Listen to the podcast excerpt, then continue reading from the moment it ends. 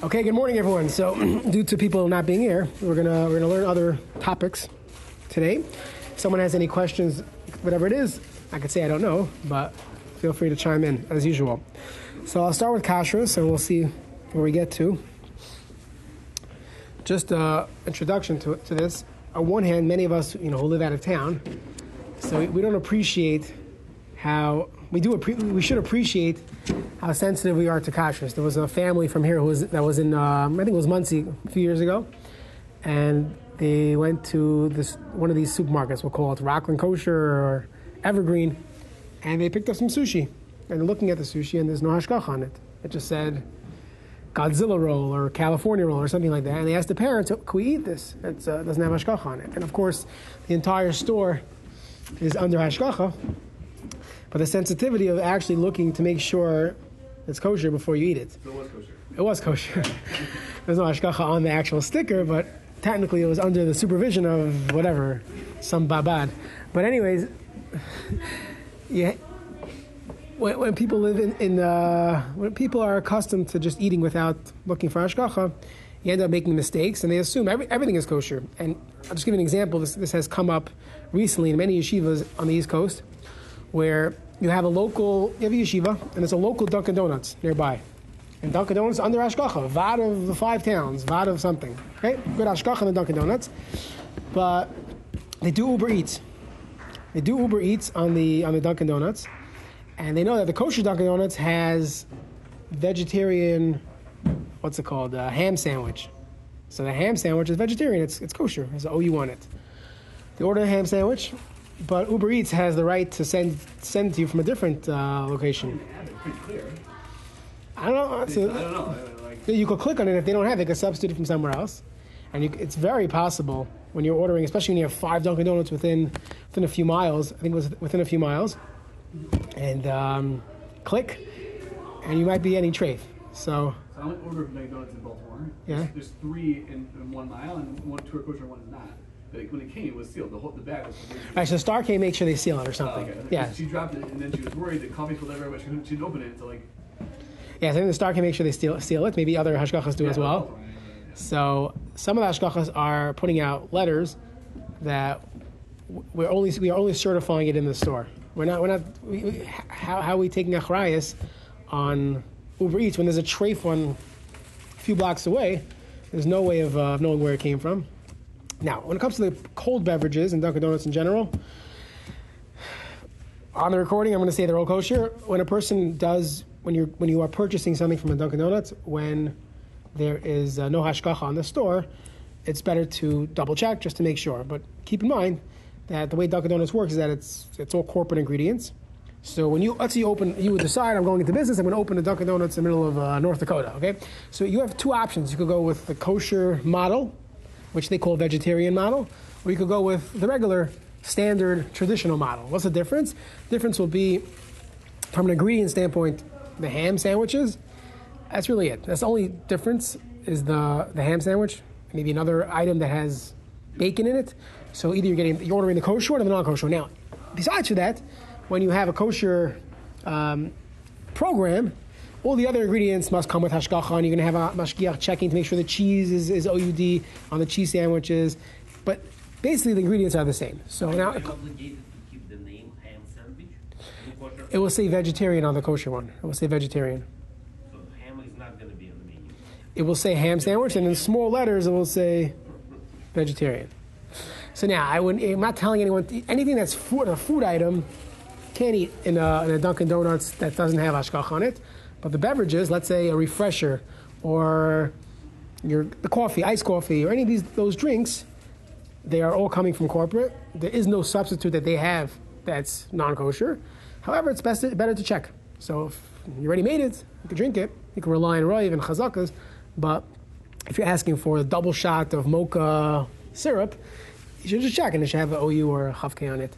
And that's the best to do it. Now, I'll point out once you're talking about refreshers, a refresher in Starbucks, we've spoken about this in the past. Refreshers, it looks like the same drink. The refreshers in Starbucks contain white grape juice concentrate.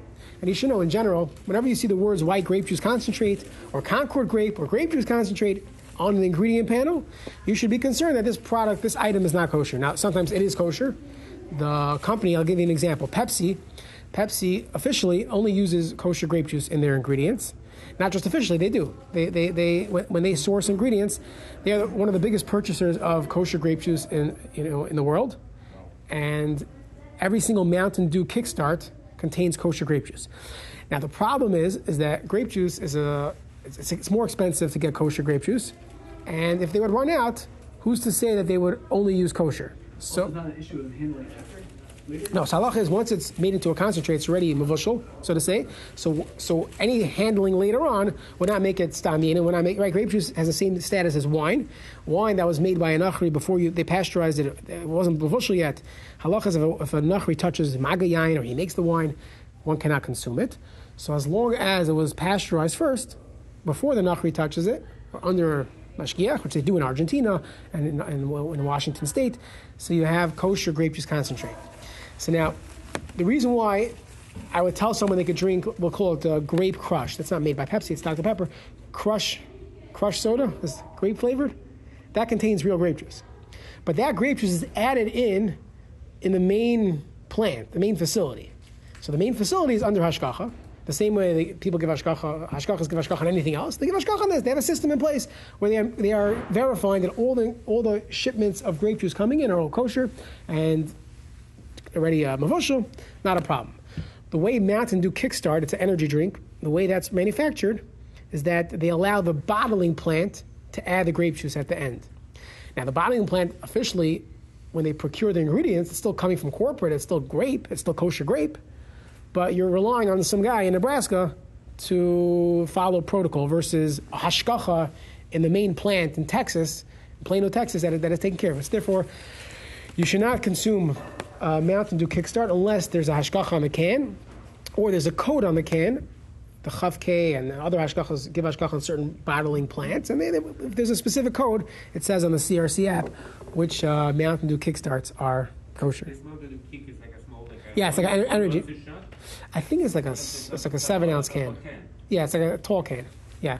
So depending on where it's coming from, it might it might be made with hashgacha. Depending, I think it's X or Z in the in the code. You can look on the CRC app. It says it says uh, which one is fine. But the point is that it's added at the bottling plant and not in the original manufacturer's plant. So. Just to go back to refreshers, Starbucks refreshers contain white, white grape juice concentrate. It's not made with hashgacha, it's treif. And interestingly, I'll add a point. Usually, when it comes to grape, when let's say grape falls in, let's say a grape item, grape juice or sherry wine. Sherry's a little complicated, but wine falls into bourbon. What's the halacha? Do I need shishim when it's 60 times against the wine or six times against the wine? Halacha is only need is six. We paskin, this is the Ramah, we paskin six to one makes it makes a bottle. However, when, when it comes to concentrate, Six six? six, usually 60. Let's say a little cream, you're drinking coffee over your ch- when you're making chalent, and you, whoops, a little coffee goes into the chalent. Call the rabbi, he says, you have 60 times chalent to your, to your milk, to your coffee, bato. Okay? If you were drinking non kosher wine, not you, someone else is drinking non kosher wine, and it falls into a soup. A soup is, uh, we'll call it, uh, I don't want to get into the top show, but it falls into a liquid, a soup. You need six times soup to one part grape. Yeah. Now, the Yitzchak argues, no, if it adds flavor, that's why he's machmer on sherry casks and Canadian whiskey. If it adds flavor, it's a problem. But the halach is batul six to one. Now, Rav Moshe explains, based on Rashba, that the reason why grape is batul six to one is that when you have six parts beverage against one part grape, the grape has a, has a very uh, weak taste. It's called a tam kiyua. It's a weak taste. And that's no longer called wine. It no longer has the status of wine, and it's batul six to one. And Rav Moshe writes, even if you planned on doing it originally, now you're not allowed to do that. It's mevatel isla. But even if the company wants the flavor to be there, they want to make grape flavored water. So they take seven ounces of water and one ounce of grape juice. And you don't, and you have bittel six to one. Rav Moshe says you could drink it, and that's why he was makel on Canadian whiskey, even sherry cask. L'chari he'd be makel with the same. It's a little more sherry cask, a little more complicated. But I'm just giving just this at, at this point. Even though the manufacturer wants it, he wants it to taste like wine. Doesn't make a difference. If it's six parts water to one part wine, it's bato. Now sherry is worse and cognac's worse because it's not just wine. It's a constant. It's a, it's a distilled product, so it's a little worse. But if you want, we can talk about that soon. But but um, but in, just essentially that's the halacha. So one could think, hey, if I have white grape juice in the refresher, maybe it's bottle six to one. So, first of all, go verify that. Second of all, came out all the poskim agree that when it's a concentrate, you no longer have the heter of six parts to one. The whole heter of six parts to one is because it has a very weak taste. But if I made it a concentrated taste, more. well, it's really uh, it's four, in, in, in, in the four times more. So one, 24 to one. That's what we say. You need about 24 to one. So go figure how, how you can get 24 to one. When the ice melts, before the ice melts, you're taking a chance of eating, drinking trafe. So even then, you shouldn't do that. Well, what are you taking chances for? So therefore, a refresher would be treif. So people drinking refreshers, you're drinking treif. It's a non-kosher grape juice. It's like going to the store, going buying Welch's grape juice and drinking it. That's what it is. Even though it's from Starbucks and we like Starbucks, but one cannot uh, drink that. Well, well, the flavor coming in powder. So do we apply? Oh, excellent question. So Rav Belsky held no. There we go by 60 to 1. There, he said there were always spices and strong flavors in the times of Chazal, and Chazal said 60 parts to 1 is batal. But here it's a big kula. To say, to say 6 to 1 is a special thing. To that we don't even we don't even need shisha, we need 6. But that's because there's a very weak taste. So now we need 24 to 1. So one- one- once they tran- transform in powder, does it uh, the distribute as a food or? It's still, still a food item, will be batal. I'll give you an example. This comes up with medicines. There's a medicine called, I don't know, um, something C. The, co- the cough. Uh, there's a cough. Uh, Ca- coughing and other things. It's um, it's a powder. So if you look on the hashgachas, they tell you this flavor is good, this flavor is not good. Halacha is that the powder is going to be batal in the beverage. You're putting it into 20 ounces of water. You have a, a powder. 99% of the powder is kosher. There might be a flavor that maybe came from kalim. So there we would apply this halacha that it's batal b'shishim a person needs to take it. I'm not telling you to go find treif and make a batal b'shishim, but a person needs to take it when it comes to medicine. The shachas mekel, you could be mavatl islach atchila for a. So even if it was isser, because it's a powdered form and I'm diluting it in water, the final product will be batal. Is there a tasting issue? Like when you have a regular medicine, you swallow it. So we could talk about that. That's a very good question. Very often, a flavor, you taste the, the, the actual flavor in the final product. The halacha is called milsa davida lataima. It was put there to give flavor. So if it's put there to give flavor, then how can we say bittul? So first of all, there's a question if there are a few different flavors that are making up this flavor profile, and some of them are kosher and some are not. That's a question of zev is. So combined, I taste vanilla, but maybe it's coming from seven different flavors, and only one of those flavors is non-kosher. Now it happens to be, besides for Pesach, all year round, there is not much of a concern in today's flavor world. That could change in five years, and ten years, it could always change. There's no concern really for non-kosher flavors. Very little. medicine we talking or or Anything. Again, you have, you have an option of buying Dr. Pepper versus some new soda without ashkacha. Get something with ashkacha. But if you're asking me what's the risk when it comes to flavors, when it comes to Pesach, there's more of a risk. During the year, it's, it's a very it's a very very uh, minimal risk, and therefore many ashkachas when it comes to medicine. I'm, I'm not telling you to go drink things. When it comes to medicine, they ignore the flavors. So there's flavors in, in Tylenol. Okay, we don't care about flavors. Flavor is not really an issue. Years ago, it was more common for flavors to be made from some from animal, even grape. Yeah, it's so expensive. Why would they make it from grape? They could take today in, in a flavor house, a good chemist, he could take uh, different different um, different profiles from alcohol, ethyl profiles, and make any flavor you want. You can make it taste like apples. Anywhere. Oh, So in Europe, you do have an issue when it comes to Pesach that the alcohol they use might come from chametz, and even then, that alcohol is bottled. It's just a carrier of the flavor. It's not the actual flavor. So we could debate that in halacha and and uh, Rav Yosef was makel when it comes to Pesach with flavors. I'm not telling people to buy flavored seltzer, let's say, without ashkacha for Pesach, but you should realize the risk is, is much lower than uh, what the risk is lower.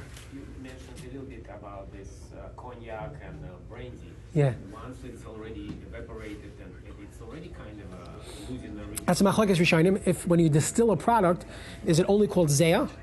That it's no longer essentially the same product. It's a new product called zeah, and we don't have to be concerned for it. We would be makel by a dirabanon b'shas chak. And this brings us down in Hilchos Pesach. Let's say someone forgot to sell their chametz, and their chametz consists of only distilled items. So there, now on Pesach itself, that's a question of a deraisa. Someone owns chametz ba'yirah ba'yamatze. But after Pesach, it's a knas. If someone did not sell their chametz, they, they did a bad thing. They were over the isser of owning ba'yirah ba'yamatze. Now the question is, can I drink this bourbon after Pesach? Mishna Berura brings down that there were those that were makel b'shas of chak, b'malkam hefsid, that since it's a distilled item, it's called zeas chametz. Maybe there's no knas to rabbanim, but we don't rely on that. Zayas means? Is the the the, the, the, zeh means the steam. That's literally, but it means the distillation. It's a distilled item. Now it happens to be the, very often they add water back. There's still chametz in it, but but but the actual shayla they're asking, you're right. That there, Hefsid or Hefsid Aruba? even then he's not makel. He just brings down that there were those that were makel on it. So we wouldn't be makel on it. But it's let's say people talk about drinking a Buffalo Trace bourbon. If, if you're drinking Buffalo Trace bourbon and it doesn't have a hashkach on it, you should know that that bourbon was owned by a yid over Pesach. So Not just that one. It's any any par- Buffalo Trace is specifically a problem? any yeah any any company that's owned by Buffalo Trace, Sazerac, anything that's owned by Sazerac has this problem. So what are what are we relying on? Maybe we're relying on this that it's distilled. That maybe it's a corporation, so it's not really owned by a Jew. So Buffalo Trace is like cognac without uh, the hashgacha? Uh, no, uh, and it's the same thing. It's two different halachas. One halacha is stam yenim, that's Yoreh De'ah. One halacha is hilchas Pesach, but they're both usher. yeah.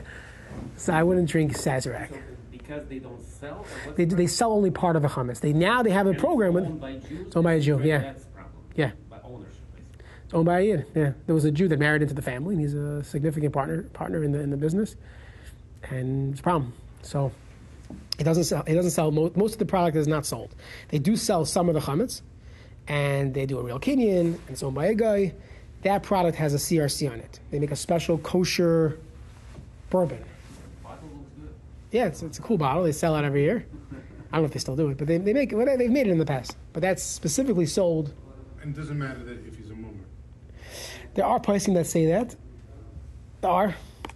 There's uh, should not be there are five different considerations why maybe you could be No, Magel. no, no. I didn't say that. If somebody doesn't a- keep anything, I, but that, There's a halacha in Achronim. Like a non-Jew? so that's the that's. So you could talk about that treating like a non-Jew. Let's say you don't want to go there, but you could talk about the whole point of the knas. Why would Chazal make a knas? That if you didn't sell your chametz, it's treif. To, to, to make sure next year you do sell your chametz. So what's the point of making a knas? There are those achronim that say that we do not pass like that. Again, there are five or six different considerations. But Lamaisa, um, I would be machmir, especially. Uh, if there are other uh, alternatives to How many drink. brands they own? I guess is the. What do you say? How many brands do they own? There's a lot. You know, they're- they're- So It's multiple shishi. the brands.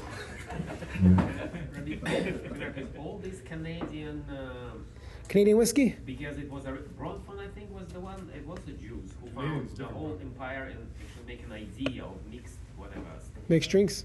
whatever you call it. Canadian whiskey. Wine. Blended. Blended. blended. The, Don't it's they all put uh. Bronfman. It's all Jewish uh, business, isn't it? I don't know. If it's still owned by Jews, they have to sell the chametz. If they don't, then it's a problem. You have stam yenim issues. Of what? Canadian whiskey. Yes, it's probably you have bittel usually. Yeah, one in six. Yeah, they're not usually not putting in too much. Okay. Uh, let's see what else we want to talk about. Moving on. Another, there's another. Uh, it's, it's it's become more frequent in uh, people's uh, homes. There's a there's an item called cordyceps. Anybody know what cordyceps are? No. Cordyceps are mushrooms. So you would assume mushroom is kosher.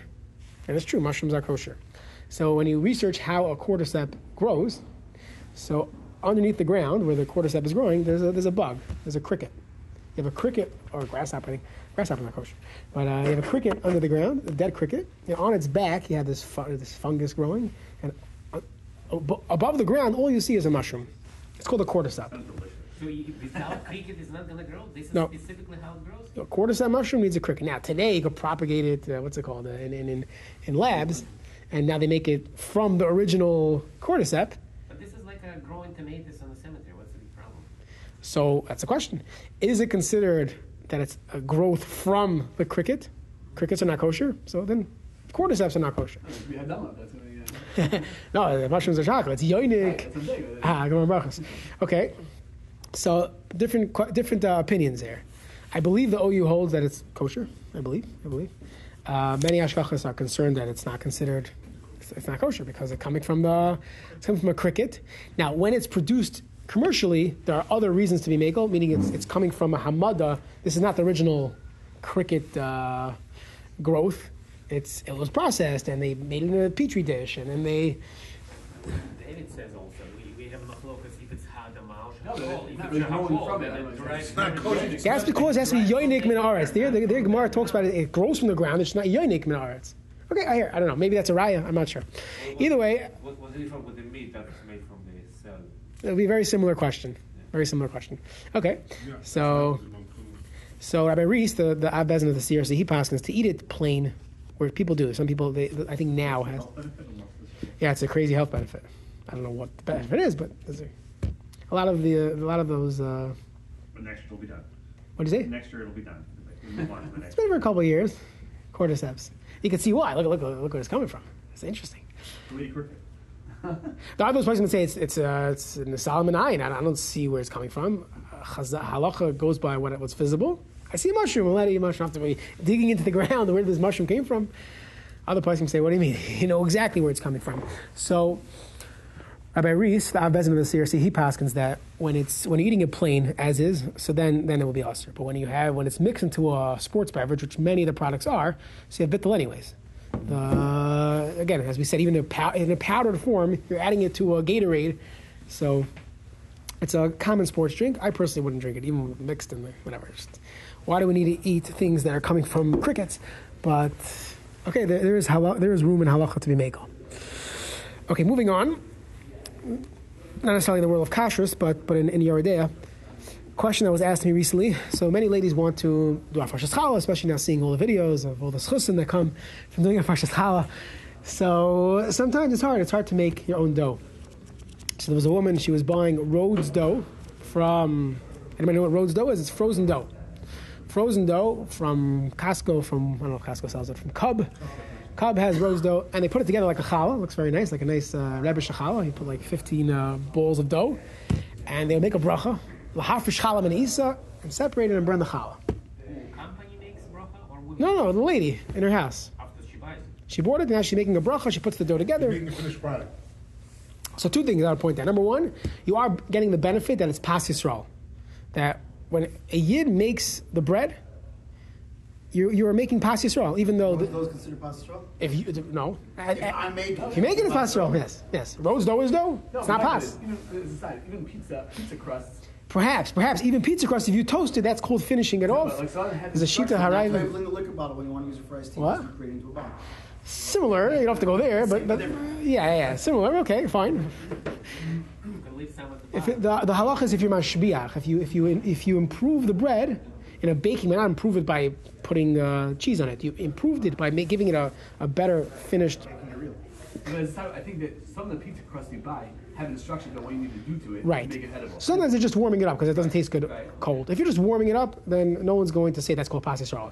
If you're mashbiach, if you improve it, Rabbi even making toast would be considered improving it.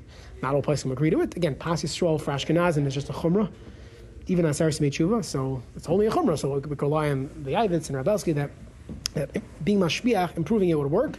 You go to a bris in Minneapolis, just to tell you, 90 percent of the time the bagels that they that they have, they're not even par bait. They're buying bagels in a bag. I don't know who they is. You could ask they, but there's a bag of bagels from Sam's Club, which are not pas Yisrael, and they're warming it up in an oven, and it's getting a little, a little toasted, a little uh, freshened up. and It gets a crunchier taste. They don't consider it pastoral.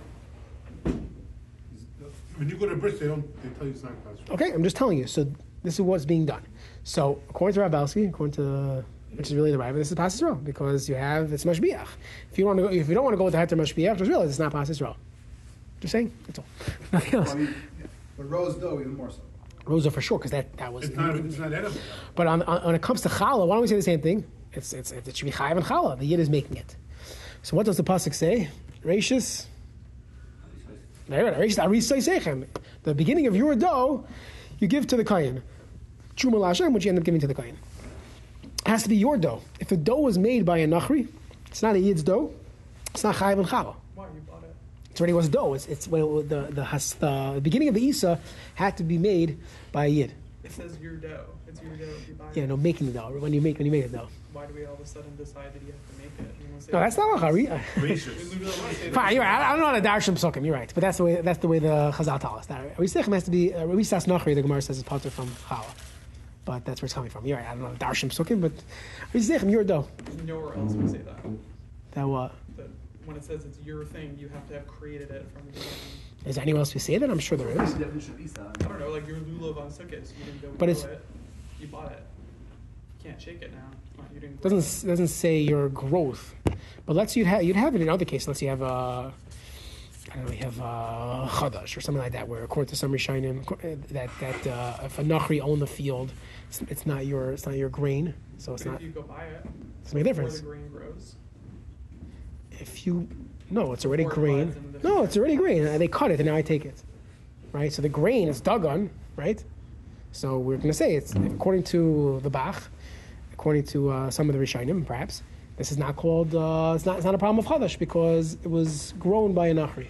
Or you bought it, the chiyuv already applied. So God, I think over here the chil applies when you make a dough. Chiyuv applies, with some people say it applies once you bake it. No, it applies when you make a dough. The only difference would be is when you have a liquid batter. If you have a liquid batter, a liquid batter, it only becomes uh, dough, a halachic dough, when it's baked. So if you buy a liquid batter, If you buy very good, if you buy a liquid batter, and then you make pancakes or waffles, so in that case you're right. In that case, it was never chayiv and challah, meaning when the nachri makes Rhodes dough, at that point, in, in the in the real world, in, in, in the Torah view, this potentially is chayiv and challah because now it's a dough, it's an arisa. Right. So at this point, should, should I give challah? No, because it's a guy. No challah. But once it was potter, it's potter forever. It's like it's over. But in the pancake mix, the pancake mix is never chayim challah. It's a pancake mix. It's a liquid batter. It's not chayim challah. When I now make it into a dough or into a sponge cake, again, it has to be a very large sponge cake with a lot of flour in it. At that point, it's chayim. You take a piece after you bake it. It's interesting. So don't make the bracha on Rhodes dough if you're doing a first challah, but you do gain the benefit that it's pas Yisrael. Yeah. Like Pasi Yisrael, is it the same halacha as Bishul Yisrael? As far as you ha- didn't have to put it in the oven So Bishel's a little more a little more machmer because Bishel we that's a halacha. That's not a chumrah. It's not a minhag. That's a halacha, and therefore there are many more chumras by Bishel Yisrael to be mashbiach to just improve it. So if the oven was cooked was started by a yid that for Ashkenazim, that that's Bishel Yisrael. Yeah, same thing. Everyone, even the machaber agrees by pass. That works. Okay, fine. Um, what else should we talk about? Anyone have any questions? Yeah, what about this, this new, um, you brought up the, um, lab, Lab grown meat. yeah. I said now it's getting, I it's getting hashgacha. So there are, there are different questions. There's a question of kashrus. There's a question of fleishiks. When it comes to kashrus, And so- I heard they were not giving hashgacha on it. Are they now giving hashgacha? I don't know. And, and what, and what is it? You know, to, to the, the business workshop. Lab grown meat. Or, or chicken, yeah. Wow. Was coming out, chicken is fire. I'm like, really? So there's two questions. The question of, of, of being kosher. If it comes from a non-kosher animal, meaning does the original, I don't know how these things work, you could ask your, your local scientist, but does the original cell that's being used, does that have to be from a kosher animal? Or do we say that, no, since it's so far removed from the original source, so then we don't care what it came from. It could have come from a trafe animal. So uh, just to keep it simple, most places can say no, it has to come from a kosher animal. So as long as the original, the company that's making it, the original cell that they put in that petri dish, the original cell is from a kosher slaughtered animal, we're good to go forever. And there's another question: Is this considered fleishiks or is it considered parv? In that case, I believe the Rabbanut is going to take a, an opinion, a side that's considered parv. First of all, in general, uh, for most of the questions that people ask when it comes to parv versus fleishik, usually dealing with the Rabbanans. It could be not. If you're cooking it with cheese, that would be a question of a deraisa if it's fleishik. But to wait six hours, right? Chicken would be much more makel. But in general, when it comes to, I'll give you an example. When it comes to gelatin, so although Rav Moshe many places can held that gelatin coming from non-kosher animals is, is treif, it's non-kosher, but gelatin coming from a kosher cow, Rav Moshe held as parv. So there, there are, there is on the market. There's kosher gelatin with the OU on it, bovine gelatin, it's just parv. Parv gelatin. Moshe held as parv. Because in order to make something parv, you have a lower standard. In order to, to retain its basari fleishiks, at some point it doesn't have the tam basar anymore. It doesn't have the original taste, and it's not fleishiks anymore. So the the, the Shulchan talks about bones and different things Actually has, um, meat or chicken. from the original cell. But I'm just giving an example that, that you see that in order to, to lose, yeah. yeah, to lose the taste of meat, uh, basari is a much lower standard and it's much easier to become parv versus to say something treif now became kosher. You're nishtana leheter. And therefore, that's why, the way I think it's going to break down. I think most of the poskim are going to still be machmer and call fleshik. Rav Schachter held that, Rav Asher Weiss, that's fleshik, but the Rabbanut's going to say it's pirate, I believe. But when it comes to taking it from a non-kosher gene, non-kosher uh, cell, I don't think that's going to ever get hashgacha. But that's the uh, that's that. I know it's not, not that hard to start start it off with one kosher animal. Right, we have a big company in China that makes. Uh, yeah, it's true. I don't know. What, what about the, the col- collagen? What come from it? Collagen, the same thing as gelatin. It's just different uh, way of producing it. The same thing. Collagen needs hashgacha. Same same question. No, but I, I saw one with Ashacha. I don't know if it's a good Ashacha. No, not good. No, they just say that it doesn't need hashgacha. Oh, but it, it, you say like meat or is there anything? No, it's treif. Don't eat it. Not kosher. There are places in the hell, if you make it a certain way, it would be kosher. That's machlekes. We, I would say, Klal Yisrael as a whole, or as ninety percent of Klal Yisrael does not accept that shita. But even that shita has to be done properly. Has to, you have to make sure there's no meat left on it. I'll give you an example. There, was a company that was doing it in um, in Minnesota years ago, and they were taking skins of, of cows to make kosher gelatin. So again, Rav Belsky used to always tell us, if you have if you have a glatt kosher lamahadrin hashkacha, it's much easier to give hashkacha on that than to give hashkacha on what we'll call it triangle K. Why?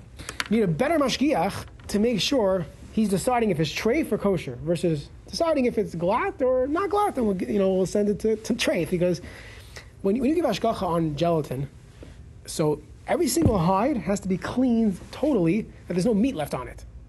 Right? The company doesn't care what there's a little meat. Okay, it's getting processed anyways.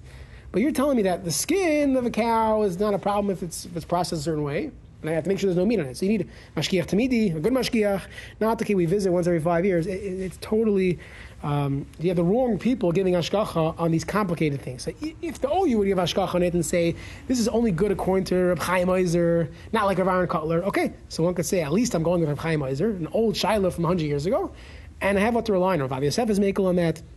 But today, the gelatin's not being made like that. It's not being made in a way that even Rabbi Ovadia Yosef would hold as kosher. Maybe, maybe he would hold as kosher, but, but the way, uh, the way uh, it's being produced. So, What do they do? How do they make it now? who? Gelatin. What's, Kosher gelatin? what's the original product? Yeah. Kosher gelatin depends. There's different types. There's there's agar agar, which is which is coming from vegetables or plants. That's kosher. There's fish gelatin. Also needs a good ashkach on it because make sure there's no uh, make sure the fish have proper simanim and yeah. And then there's uh, OU makes have they have a special run for kosher gelatin. They use cows from somewhere, Solomon's or from Alley. I don't know. Baruch Shechita. Which Shechita is the, the gelatin. Okay. Any other questions? So maybe I'll discuss one more, which is relevant for those that are traveling, perhaps. There's a question if, if you buy a keli uh, and and it's uh, there's a concern it's going to get ruined by titling it, doesn't require tevilah, tevilas keilim? So it comes up, people go on trips and instead of schlepping food, they want to just they'll buy a what's it called a um, Betty Crocker. Betty Crocker, George Foreman, uh, sandwich maker doesn't require hashgacha. So a few things. Number one, if you buy a toaster, a regular sorry, it does require tevilah. A regular bread toaster, a pop-up toaster, Moshe Feinstein held, this is Al Pishmua, that he held that does not require tevilah because it doesn't do anything. All you're doing is toasting bread. That's not called doing anything. And that's not called a kli suda. Rav Moshe was makel that a toaster. That- Uh, the whole pasi show thing? I hear. I don't know. I don't know. Maybe. Interesting. Doesn't do anything. I don't know. So, very good. So, a pop-up toaster, many can rely on this. Uh, Simcha Bunim Cohen and uh, Binyamin Forst, Shlita, they both bring it down. There's svarim in the footnotes that, that there's what to rely on that. What about an electric uh, urn or an electric um, soup soup maker, anything like that? So, really, it should require tevilas keilim. Why would it be different than any other keilim? Same way a pot needs to be titled, a George Foreman grill should be titled. However, there are two two uh, points of concern. Number one, if if, uh, if the, the equipment has a computer chip or a computer processor, that if it's going to be submerged in water, it will get ruined. So perhaps we could we, we could uh, apply the following halacha. Halacha is let's say you have shutfim, you have a non-Jew and a Jew own a keli. The halacha is you don't have to title it. Let's say you open a restaurant and you have a two percent owner of the restaurant as a non-Jew, a real real shutfis, ten percent, two percent. No, for this even one percent, even one, even 0.01, as long as it's a, real percentage. Halacha is you don't have to title your keilim. Why? So the Shach says because the Beis Meir's understanding of the Shach that if you're never going to get rid of the guy's ownership, the Nachri owns this. So if the Nachri owns it, and halacha tevilas kelim is that you title it from the rishus of a Nachri, the non-Jew ownership gives some type of tumah, and when I title it, I get rid of the tumah. it's never going to work. You can title it a thousand times, it's never going to work, and therefore there's no point in titling it. Now, others argue, the Beis Meir, so, so don't, don't title it. Don't, don't use it because you can never title it. But the Shach clearly holds it's not a problem. So that means, and this is the psak of many paiskim, that if you can't title it, if it's not going to work and you're able to use it afterwards, then there's no halacha, there's no requirement to title it. Tevilas kelim is a mitzvah deraisa, perhaps uh, an asay. So if I can't do it, I'm pater. And therefore, if it's going to break, you can't title it and you actually fun- you functionally use it, you're pater from doing it. So that would, that would apply to anything that has a computer chip, where we know it's going to break by being submerged in water. The complicated part is when you have an item that does not have a computer chip. It's an urn. It's a Betty Crocker. And it could very well survive being titled in the mikvah. In fact, many people do it. Many people title it, and it works. So waits maybe 72 hours, and I don't know, put rice in it and get the water out. So yeah, definitely wait 72 hours or so before plugging it back in. But there's a psak. wanted to dry up, that's the reason. Yeah, he wanted to dry out because if the, if, if the, wa- if the, wa- if the water is going to be there, it's going to short circuit. It's going. Change the breaker and do it. Yeah, it's, it's going to short. Yeah, okay. You you want to take you want to you could you could do surgery on Not the damaging you, you damage the thing. Who cares? you don't want to break the Betty Crocker. right the Betty Crocker. So many many poskim were wondering over the, over the past few decades of, of these shilas coming up. Rabbanim have noticed that sometimes people title urns and the like, and everything's fine, nothing happens, and yet there are people. I know people like this. Every time you title something, it- oh, it's always broken. So either they're not waiting long enough, or alternatively, Wait, wait, he's going in the mikvah. that could be, or too deep. You don't have to go all the way ten feet deep. You could just okay. You only toil in the utensil. You don't toil there. I saw a towel by the uh, by the Kayla mikvah. I wasn't sure what I was doing there. So So cold in there. okay, Everything's attached. It's one keli. The whole thing has to go. yeah, okay, fine, yeah, everything has to go. You're only worrying about what's connecting with food. Okay, maybe you don't have to put a plug in. We can talk about that a different time. The um, the the other option, other reason, perhaps, maybe this is a big kula. This is what the the Rabbi Reiss and many places at the CRC hold. Not everyone agrees to this. I'm just pointing this out here. And if you hear this from coming from me, this is where it's coming from. That if someone plugged it in before they titled it, then the way the electricity is, is, is functioning in that keli, titling it will break. It will break it, or much more likely to break. Versus if it was never plugged in at all, so you never started, I don't know what this means, you never started the, the, the, the currents and everything else. Do they not test these machines? So if it was tested, they don't test all of them, they test, they batch test. Oh, so but you're not sure which one? Right. So if they tested it, or somebody in your house plugged it in and it was returned, then it's going to break. And therefore, one second, here's the kicker. So therefore, the CRC Beis Din holds that a person does not have to take this chance because it might break. Since it might break, I don't know going into it that I could toivel it and use it, and I can rely on the shach, and therefore that is the psak of the CRC Beis Din. I would add the R poskim that hold this wouldn't apply to urns, but it would apply to many items that need to be plugged in. That right now it only functions when it's plugged in. So maybe that's called mechuber lakarka. It's not it doesn't have a status of a keli. That's another perhaps another reason perhaps. And therefore, if you're getting a psak that you don't have to tivel it, it's coming from this that perhaps it's going to break because I don't know for sure that it's going to survive the mikvah, and therefore I don't have, I don't have to take a chance. And in Rubikin, I don't have to be a bucky and how this I know it has chip to begin with, so. uh, could be also. I don't know how to chip. I don't know how to function. a chip. I didn't know. So that's the uh, that's the rationale for that psak. If you could wait 72 hours and you're going to dry it and you're not going to have charata afterwards, I would tell you to title it. But if you're one of those people that are you know looking for heter, this this is what this is what uh, there's what to rely on. Okay, shkoyach.